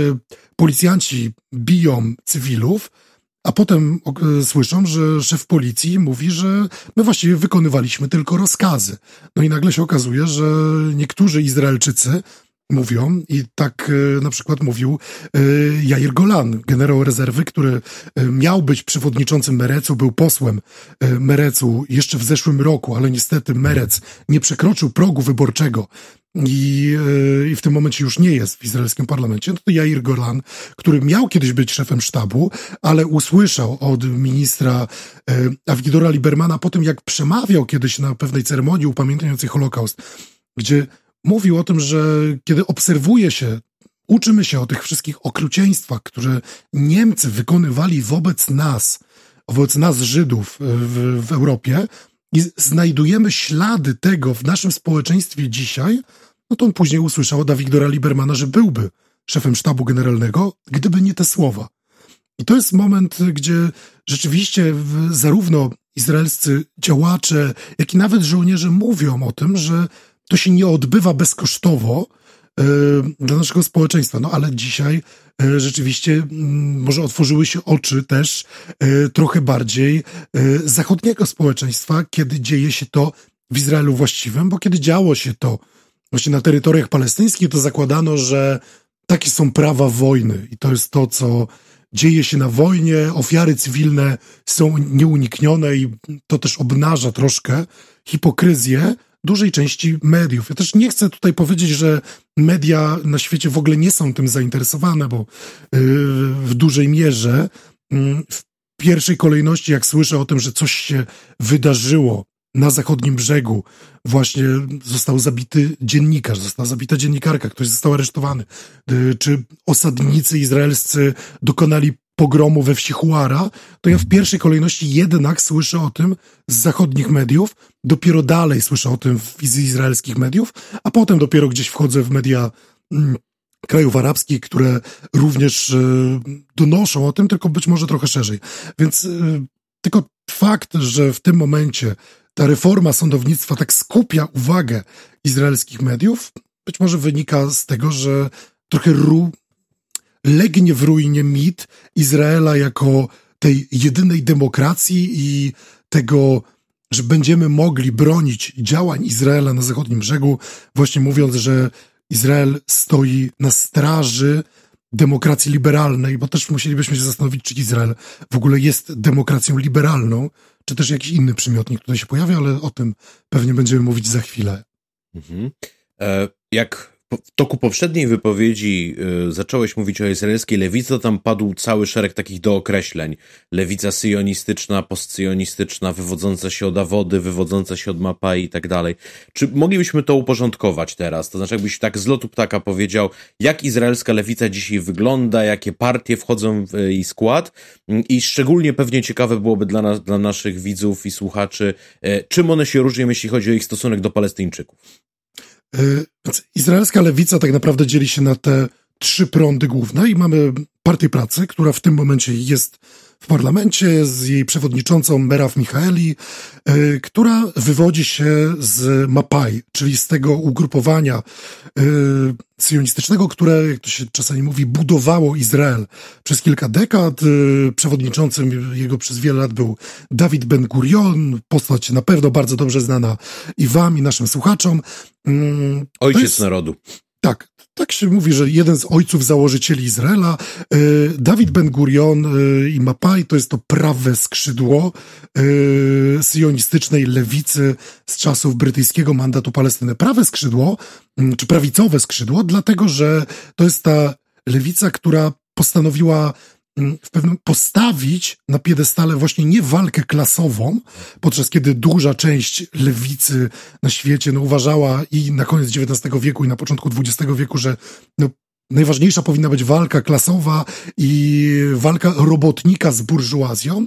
to nagle się okazało, że w Mapai istotne było co innego. Istotne było przede wszystkim ta walka narodowa, walka nacjonalistyczna, stąd Mapai, czy, czy jej poprzedniczki, przez wiele lat nie, yy, nie akceptowały w ogóle Arabów w szeregach partii i uważały, że okej, okay, walka walka klasowa, walka robotnika jest istotna, ale ważniejsze jest to, żeby na przykład blokować kupno produktów od arabskich robotników, mimo że są tańsze. Trzeba było na przykład y, y, nakłaniać żydowskie gospodynie, że jeśli idą na targ, to co z tego, że jajka kosztują trochę mniej u Araba, który je sprzedaje z sąsiedniej wioski, Ważniejsze jest, żebyś kupiła je od Histadrutu, czyli od naszej centrali związkowej. Centrala związkowa Histadrut też również nie akceptowała Arabów yy, jako członków Histadrutu i kibuce, yy, które współpracowały z Histadrutem, również nie zatrudniały arabskiego robotnika. Yy, więc najważniejsze było to, żeby osadzić w tym Izraelu właśnie tą walkę nacjonalistyczną. I później mamy te, to drugie skrzydło, to lewe skrzydło, czyli mapa, mapam. Yy, może łatwiej będzie, jeśli słuchacze usłyszą po prostu, na, na, czym polegają te nazwy, no bo Mapai i Mapam brzmi bardzo podobnie. Chodzi o to, że Mapai to jest yy, Mifleget Poalim Erec Israel, czyli yy, partia robotników ziemi Izraela, a Mapam to jest yy, Mifleget Poalim Meuchedet, czyli Zjednoczona Partia Robotników. I tak y, y, nazwane są te, y, nazwane są te partie. Front Wyzwolenia Judei, Judejski Front Wyzwolenia. Mniej więcej, mniej więcej. Natomiast jeśli chodzi o to lewe skrzydło, no to rzeczywiście Mapam, później wchodząc w skład też parlamentu w pierwszym tesecie, dalej uważała, że jednak istotniejsza jest ta walka robotnicza i być może nie należy wcale Mm, tak mocno przychylać się do burżuazji, y, tak mo mocno, y, że, że, trzeba akcentować to, że arabski robotnik i żydowski robotnik mają wspólne interesy. Y, Ale to, żyć mają w jednym państwie. Żyć mają w tym momencie w jednym państwie ci, którzy już są w jednym państwie. Bo jeśli mówimy o tym, co się zdarzyło po 1948 roku, no to mówimy o tej części Arabów, która po wojnie o wyzwolenie Izraela została e, w granicach Izraela, e, bo na przykład nie została wypędzona albo nie opuściła granic Izraela z własnej nieprzymuszonej woli. Ale zarówno Mapai, jak i Mapam no, poparły e,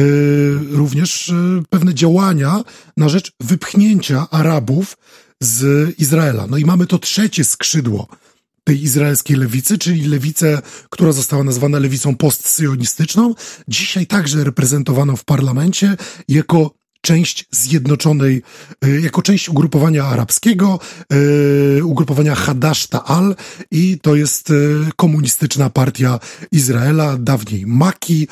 później także jako Rakach. No dzisiaj jest to część ugrupowania Hadash i przede wszystkim jest reprezentowana przez Arabów i to jest ta lewica, która uważa, że sionizm spełnił swoją rolę e, w zbudowaniu państwa, w uzyskaniu, w umożliwieniu Żydom uzyskania własnej ziemi, własnego państwa, ale dzisiaj musi spełnić rolę e, właśnie też w umożliwieniu e, zbudowania egalitarnego społeczeństwa Żydów i Arabów obok siebie. To są takie główne prądy yy, w izraelskiej lewicy i mam nadzieję, że to jest to, jest to o co pytałeś. Jeśli nie, to jeszcze oczywiście tak, do, to, tylko pozwól, to, to, to, to zadam jeszcze jedno pytanie suplementarne, bo i potem Jakub, ty masz dwa żetony. Um, otóż jak ja myślę o izraelskiej lewicy, tak myślę głównie historycznie, tak, że to jest partia, czy to jest e, prąd, który wydał takich ludzi jak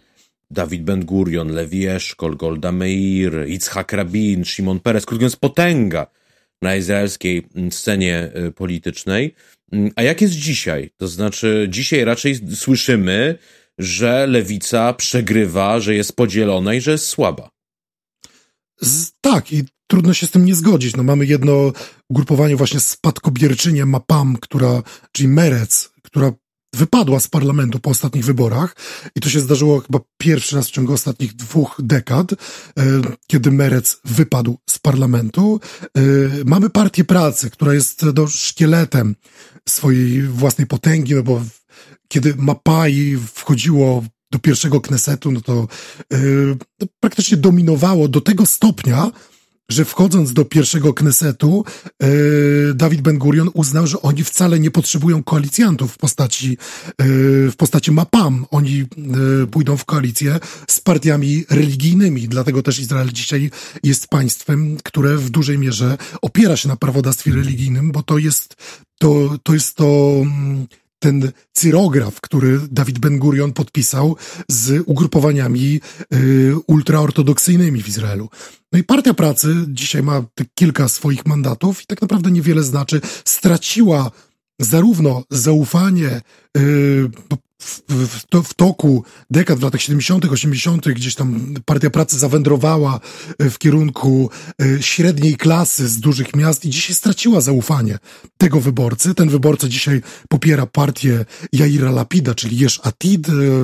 dzisiaj największą partię opozycyjną w Izraelu. I Partia Pracy ma jeszcze swoich wyborców w postaci kibuców, kibuców zrzeszonych w Histadrucie przez wiele lat. Tam dzisiaj wyborca y, będzie twardo głosował na tą partię, y, partię pracy. Często słyszy się opowieść, ja słyszałem przynajmniej kilka takich opowieści w życiu, że kiedy Izraelczycy, nawet młodzi, y, mówili mi, dlaczego głosują na partię pracy, to mówili albo, że dlatego, że mieszkają w kibucu i cały kibuc głosuje na partię pracy, czegokolwiek oni by nie zrobili, Meraw Michaeli ma mój głos, bo kibuc głosuje na partię pracy. Albo słyszałem też y, inną historię, że y, ja głosuję na partię pracy, dlatego że moja babcia głosuje na partię pracy i obiecałem mojej babci, że póki ona będzie żyła, to ja też będę głosował na partię pracy. I to wcale nie jest tak, tak rzadka odpowiedź. Natomiast jedna z odpowiedzi, która mi się podobała, y, trochę ze mną jakoś rezonowała emocjonalnie, y, którą obejrzałem w nagraniu, które y, jest, jest taki kanał na YouTubie Ask Project, który prowadzi Cory Gil Schuster, jest mm, Amerykaninem, który dokonał Ali do Izraela i y, chodzi z mikrofonem i zadaje Izraelczykom pytania, które podsyłają mu jego internauci. No i właśnie pyta w jednym z nagrań lewicowców, dlaczego głosują na lewicę. No i jedna z odpowiedzi, y, która jest związana bezpośrednio z procesem pokojowym z Palestyńczykami, jest taka, że pani w wieku lat 50-60 mówi, że ona głosuje na lewicę, bo ona nie ma tego przywileju, żeby stracić nadzieję na pokój z Palestyńczykami. I to jest, mhm. gdzieś to ze mną rezonuje, bo choćby Ilan Pape, trochę wyklęty izraelski historyk, yy, uważa, że podział tak naprawdę między lewicą a prawicą w, w Izraelu zasadza się na tym, e,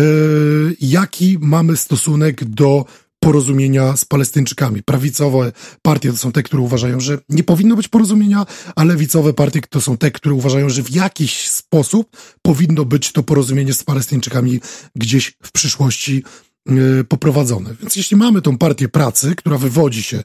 z mapa i później mamy Merec, który wywodzi się z mapamu i wypadł całkowicie y, z parlamentu. No i mamy tą arabską Hadash Ta'al, czy komunistów i tego Aymana Aude, który jest zadeklarowanym socjalistą, y, Arabem z Hajfy, który uważa, że rzeczywiście to musi być jedno egalitarne państwo dla wszystkich swoich obywateli.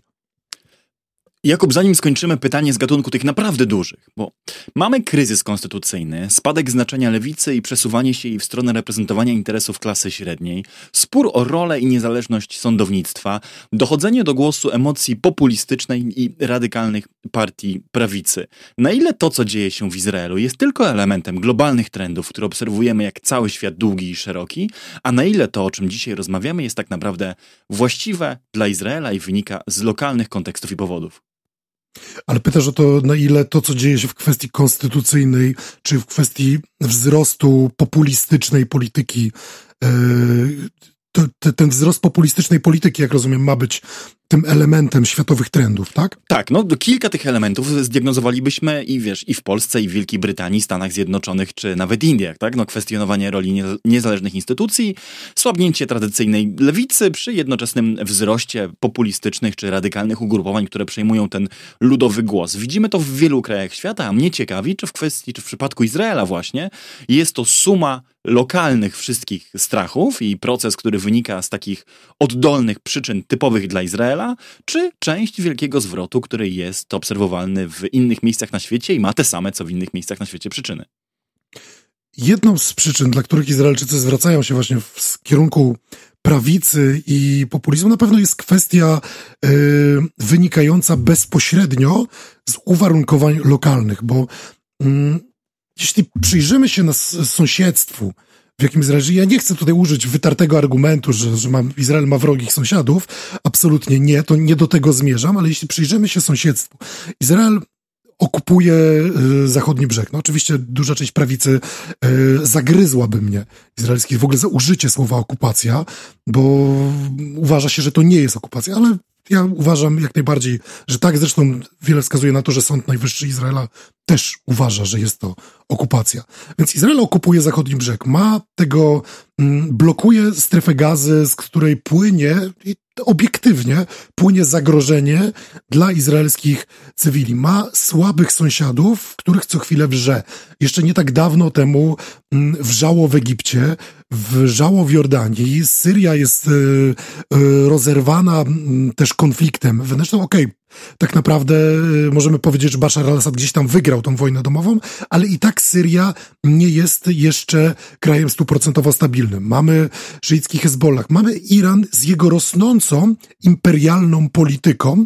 y, wobec całego zachodniego brzegu. Więc w tej tak naprawdę troszkę rozpadającym się, czy zdefragmentowanym Bliskim Wschodzie, nie trudno się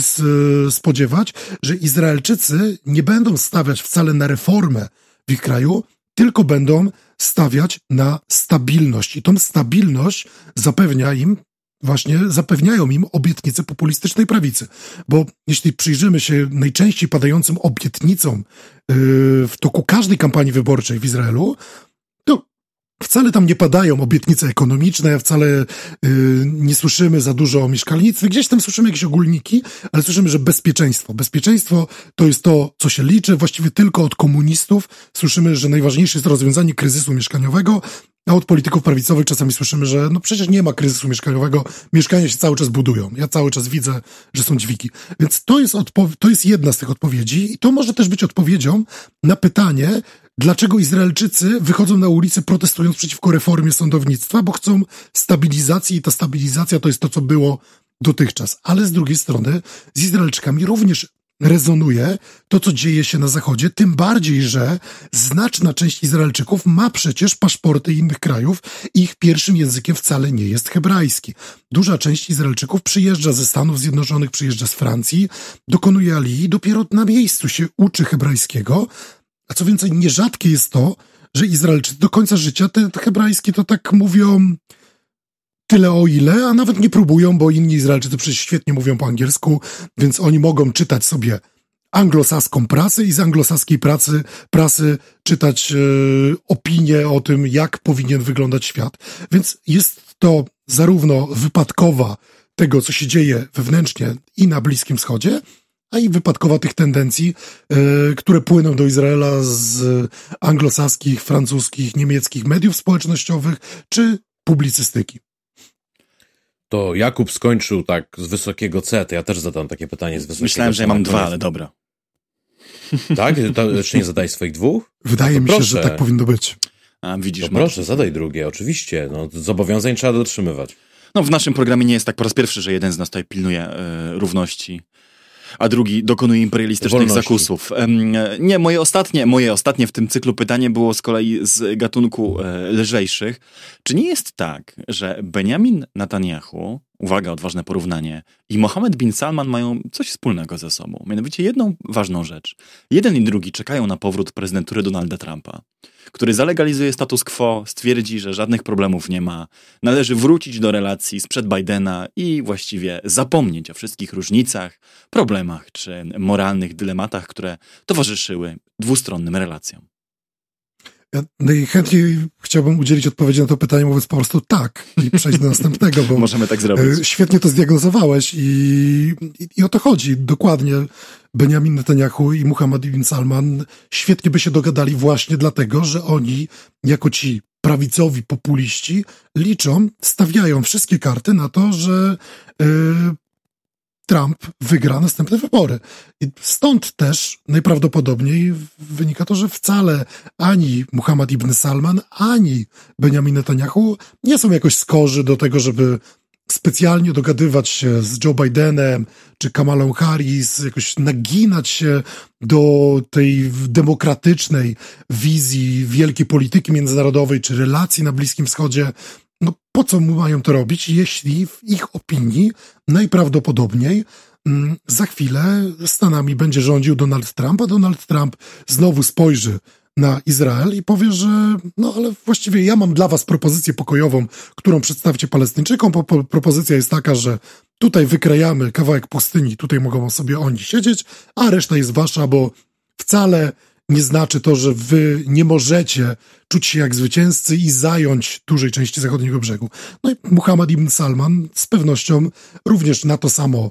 liczy, że nagle Biden nie będzie mu mówił, że no może jednak byście zwiększyli tą podaż ropy na rynek, żeby obniżyć trochę światowe ceny, tylko przyjdzie Donald Trump i powie, może my nie musimy wspierać tej Ukrainy, tylko wracamy do business as usual z Rosją i Arabią Saudyjską i dzięki temu powstaną nowe Trump Tower w różnych e, bogatszych krajach Bliskiego Wschodu. I tak, jeśli chodzi o pewne podobieństwa między Netanyahu i e, Muhammadem ibn Salmanem, to z pewnością jest to jedno z tych, e, z tych podobieństw. No, a drugie podobieństwa to jest właśnie pewna mm, w przypadku Netanyahu to może być mniej oczywiste, ale w przypadku e, no, dyktatora było, nie było, Arabii Saudyjskiej jest to oczywiście oczywiste, no jest to pewne, pewien brak zaufania do instytucji demokracji liberalnej, które uważane są za za to, że powodują więcej problemów i komplikacji w relacjach z sąsiadami niż, e, niż przynoszą czegoś dobrego, a wymagają też od polityków, y, zwłaszcza od polityków w krajach, które mienią się demokratycznymi, y, wymagają do, naginania się do pewnych standardów, a zarówno Netanyahu, jak i Ibn Salman chcieliby, żeby tych standardów po prostu nie było i dzięki temu mogliby się podeprzeć. W przypadku Netanyahu wolą jego wyborców i odpowiedzialnością przed jego wyborcami, a w przypadku Ibn Salmana, no tym, że po prostu jest mm, członkiem i w przyszłości najprawdopodobniej głową y, jednego z największych rodów, y, jednego z największych rodów królewskich w muzułmańskim świecie, czy w ogóle też na świecie, bo liczącym przecież kilkaset, jak nie parę tysięcy y, istotnych postaci. Ja przygotowując się do tej rozmowy szukałem jakiejś wizji przyszłości Izraela, z którą mógłbym cię skonfrontować i zapytać, która ci się wydaje bardziej prawdopodobna. Najmniej znalazłem takich, które zakładają po prostu powstanie dwóch państw, które będą żyły ze sobą w, w pokoju i ułożą sobie dobrosąsiedzkie relacje, więc pomyślałem, wybiorę dwie skrajne wizje. Jedną znalazłem u Ahmada At-Tibiego, mm, e, wiceprzewodniczącego e, Knesetu, e, wywodzącego się z mniejszości palestyńskiej, która chyba już za chwilę będzie większością palestyńską, i który powiedział, że jego wizja jest taka: powstaje jedno państwo palestyńsko-izraelskie, państwo, w którym będą dwa równoprawne narody, dwa równoprawne języki, dwie równoprawne religie, w którym trzeba będzie pewnie zmienić flagę, hymn, święta narodowe, żeby stworzyć te Austro-Węgry na, na, nad Morzem Martwym. I druga wizja, kompletnie z tym rozwiedziona, to to, o czym mówił e, nie tak dawno temu Konstanty Gebert, twierdząc, że on dostrzega zjawisko wrastania Izraela w Bliski Wschód. To znaczy, że Izrael, zarówno jeżeli chodzi o swoją politykę wewnętrzną, zaczyna coraz bardziej przypominać inne państwa bliskowschodnie, traci swoją liberalno-demokratyczną, zachodnią wyjątkowość, nie jest już przedłużeniem Zachodu na Bliskim Wschodzie, tylko bardziej przypomina autorytarne państwa, z którymi sąsiaduje i traci też tą wyjątkowość na planie międzynarodowym, że oni sami przeciwko wszystkim, bo z tymi wszystkimi się stopniowo, ale jednak dogadują i że w końcu nawiążą z nimi po prostu całkiem zwyczajne relacje. No i on to jeszcze tak punktuje, mówiąc, że jak na przykład e, Benjamin Netanyahu wybiera się do mm, Maroka, no to może mówić, słuchajcie, no wy macie swoją Saharę Zachodnią, my mamy swój E, swój zachodni brzeg. Jak e, się wybierze do Turcji, no to powie, no wy macie swój północny Cypr, mamy swój zachodni brzeg. No rozumiemy się, tak? Żyjemy, że tak powiem, w świecie podobnych odniesień i podobnych e, problemów, a że to był problem z tym czy z tamtym dziennikarzem, który poniósł śmierć, albo ktoś siedzi w więzieniu niekoniecznie słusznie. No wiecie, no u nas i u was jest podobnie pod tym względem, więc chyba jesteśmy w stanie się dogadać. Mm, czy któraś z tych dwóch wizji brzmi dla ciebie bardziej przekonująco? E, ewentualnie, czy odrzucasz obydwie i widzisz jakieś jeszcze inne rozwiązanie? Teraz ja muszę zadać pytanie uzupełniające, bo czy ona ma brzmieć dla mnie przekonująco, dlatego że ja bym się pod taką podpisał uważał, że tak powinno być rozwiązana przyszłość Izraela, czy ona brzmi przekonująco jako mm, dobra diagnoza, że tak stanie się w przyszłości y, z Izraelem? Wiesz, eksperta wypada pytać o to drugie, czyli raczej o język e, tego, co przewiduje, niż o język tego, co by sobie życzył, więc Zostawiam tobie sposób, w jaki odpowiesz, ale pewnie wolałbym wiedzieć, co uważasz, że jest bardziej prawdopodobne. No ta pierwsza wizja y, właśnie Ahmada Tibiego, czy, czy też no, dzielona przez jego kolegów, koalicjantów właśnie z Hadasztal, yy, czy, czy innych ugrupowań, które gdzieś tam wchodziły w skład tej Zjednoczonej Listy Arabskiej, no to jest yy, koncepcja, która jest moim zdaniem dość utopijna i to jest koncepcja, która byłaby może idealna, ale moim zdaniem ona się nie zdarzy. Z całym smutkiem muszę powiedzieć, że wydaje mi się, że to, co się zdarzy z Izraelem, to może nie jest do końca ta koncepcja wrastania, ale to jest koncepcja tego, że Izrael po prostu dokona de facto aneksji zachodniego brzegu, nawet nie postępując, e, nie, posuwając się do, do dokonania jej e, według prawa. Bo mm, jeśli spojrzymy sobie na to, co się dzieje, yy, dzieje w Izraelu, no to yy, wydaje się, że okupacja zachodniego brzegu nie niesie tak naprawdę dla Izraela takich wymiernych kosztów ekonomiczno-politycznych w relacjach z Zachodem. Może wyniesie, wyno, wynosi jakieś, przynosi jakieś koszty mm, pewnej percepcji, ale ani Unia Europejska, ani Stany Zjednoczone nigdy nie posunęły się do tego, żeby na Izrael nałożyć sankcje. Unia Europejska, Izrael uważają, zresztą jak przyjrzymy sobie różne mm, programy unijne, które postulują współpracę z Izraelem, no to widać, że gdzieś tam ta kwestia okupacji i praw człowieka gdzieś jest oderwana od y, porozumienia z Izraelem, no i nagle się okazuje, że możemy jednocześnie piętnować okupację zachodniego brzegu, ale jednocześnie dokonywać pewnych umów y, handlowych, naukowych i y, odbywających się z korzyścią zarówno dla Unii Europejskiej, jak i dla Izraela. Jeśli żadne istotne organy polityczne na świecie nie będą dokonywać, yy, nie, nie, nie posuną się do tego, żeby nałożyć na Izrael sankcje, no to Izrael nie ma żadnego powodu, żeby zrezygnować z dalszej okupacji zachodniego brzegu, tylko może kontynuować status quo. I możemy co chwilę słyszeć albo, że prawicowi politycy będą obiecywać, że mm, gdzieś tam kiedyś tej aneksji dokonają, ale nie precyzując, jaki jest roadmap dla tego. E, lewicowi politycy, ci, mm, ci syjonistyczni, nie ci postsyjonistyczni, będą mówić, że no, za jakiś czas powinno powstać państwo palestyńskie, ale musimy dogadać się, w jaki sposób to się odbędzie, przekazanie instytucji, przekazanie Mm, pewnych prerogatyw, y, czy, czy musimy wypłacić jakieś reparacje, czy nie. Gdzieś tam to będziemy się porozumiewać 5-10 y, w kolejnych turach negocjacji, która, które się nigdy nie zakończą. Więc moim zdaniem najbardziej przewidywalna wizja przyszłości dla Izraela jest taka, że Izrael po prostu będzie ten zachodni brzeg powoli wchłaniał i skończy jako państwo, które de facto i de jure też będzie musiało zaakceptować rzeczywistość apartheidu nałożoną na Palestyńczyków, którzy po prostu będą żyli w jego granicach, albo ewentualnie no, będzie musiał dokonać czystki etnicznej metodą albo wypędzenia, albo no jeszcze bardziej radykalnymi metodami. E, wolałbym nie, ale być może taka rzeczywistość e, czeka Izrael. I to jest to, o czym też mówi, jest, jest też trzecia opcja, o której mówi izraelski historyk y, Ben Morris, który y, kiedy analizował to, co się działo w 1948 i mówił o nagbie, palestyńskiej katastrofie, wypędzeniach i czystkach etnicznych, y, mówiąc o nich niewartościująco, bo mówiąc, że to Izrael dokonywał czystek etnicznych, ale taka była jego rzeczywistość, że musiał dokonywać, Ben Morris ma też dość smutną być może dla Izraelczyków yy, konstatację na przyszłość. Przyszłość jest taka, że Izraela po prostu za 30, 50, 100 lat nie będzie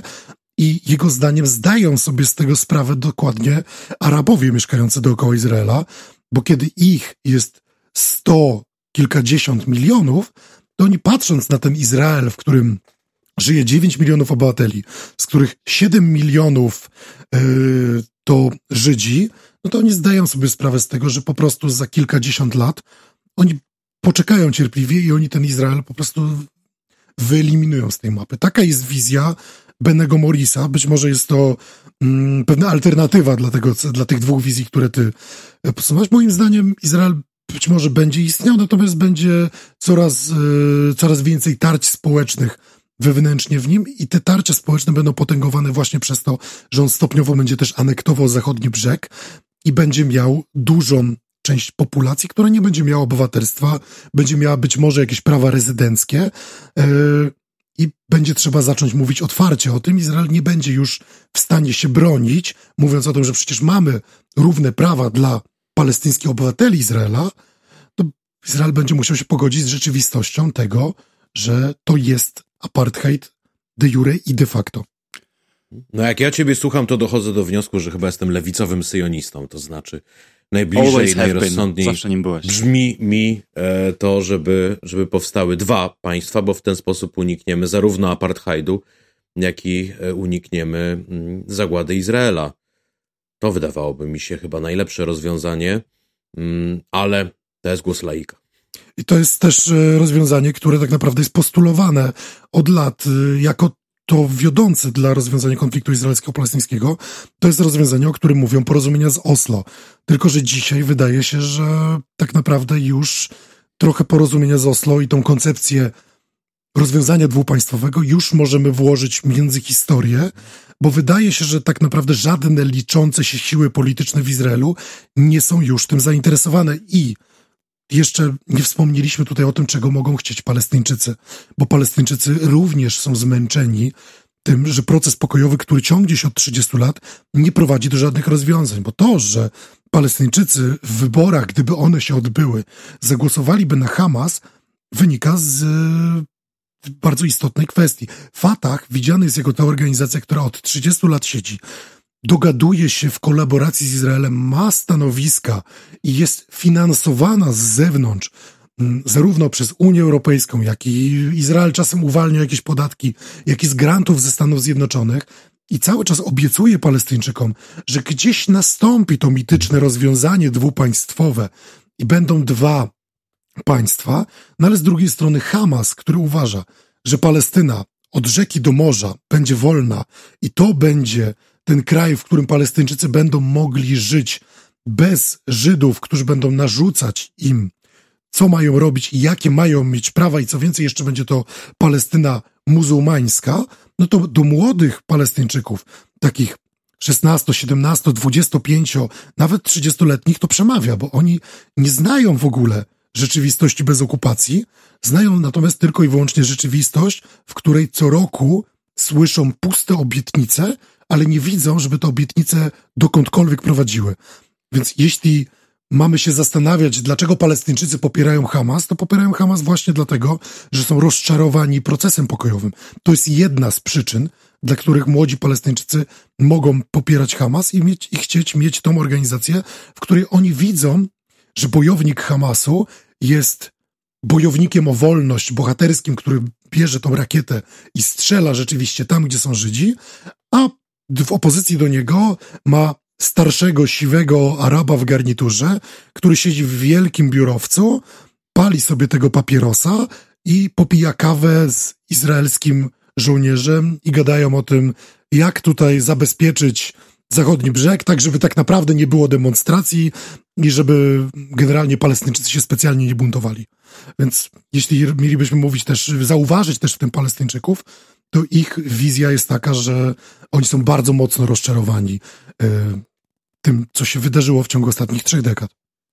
No to skoro poruszyliśmy przeszłość, teraźniejszość i przyszłość Izraela, to możemy spokojnie powiedzieć, że wyczerpaliśmy pytania na zasadniczą część programu. Naszym gościem był Jakub Katulski, autor bloga, podcastu i substaka Stosunkowo Bliski Wschód i doktorant na Uniwersytecie Pedagogicznym w Krakowie, ale to nie jest koniec naszej rozmowy, bo dla tych, którzy wspierają nas na, w, w serwisie Patronite na patronite.pl ukośnik DLR, jak dwie lewe ręce, mamy tradycyjnie, jak po każdym odcinku i po tym, dogrywkę, w której porozmawiamy porozmawiamy m.in. o relacjach izraelsko-polskich, więc bardzo serdecznie zachęcamy do zajrzenia na nasz Patronite i wybrania jednego z progów wsparcia i spotkania się z nami w tym gronie z Jakubem Katulskim jeszcze w dogrywce do dzisiejszego odcinka. A Tobie, Jakubie, dziękuję za te spędzone z nami teraz półtora godziny.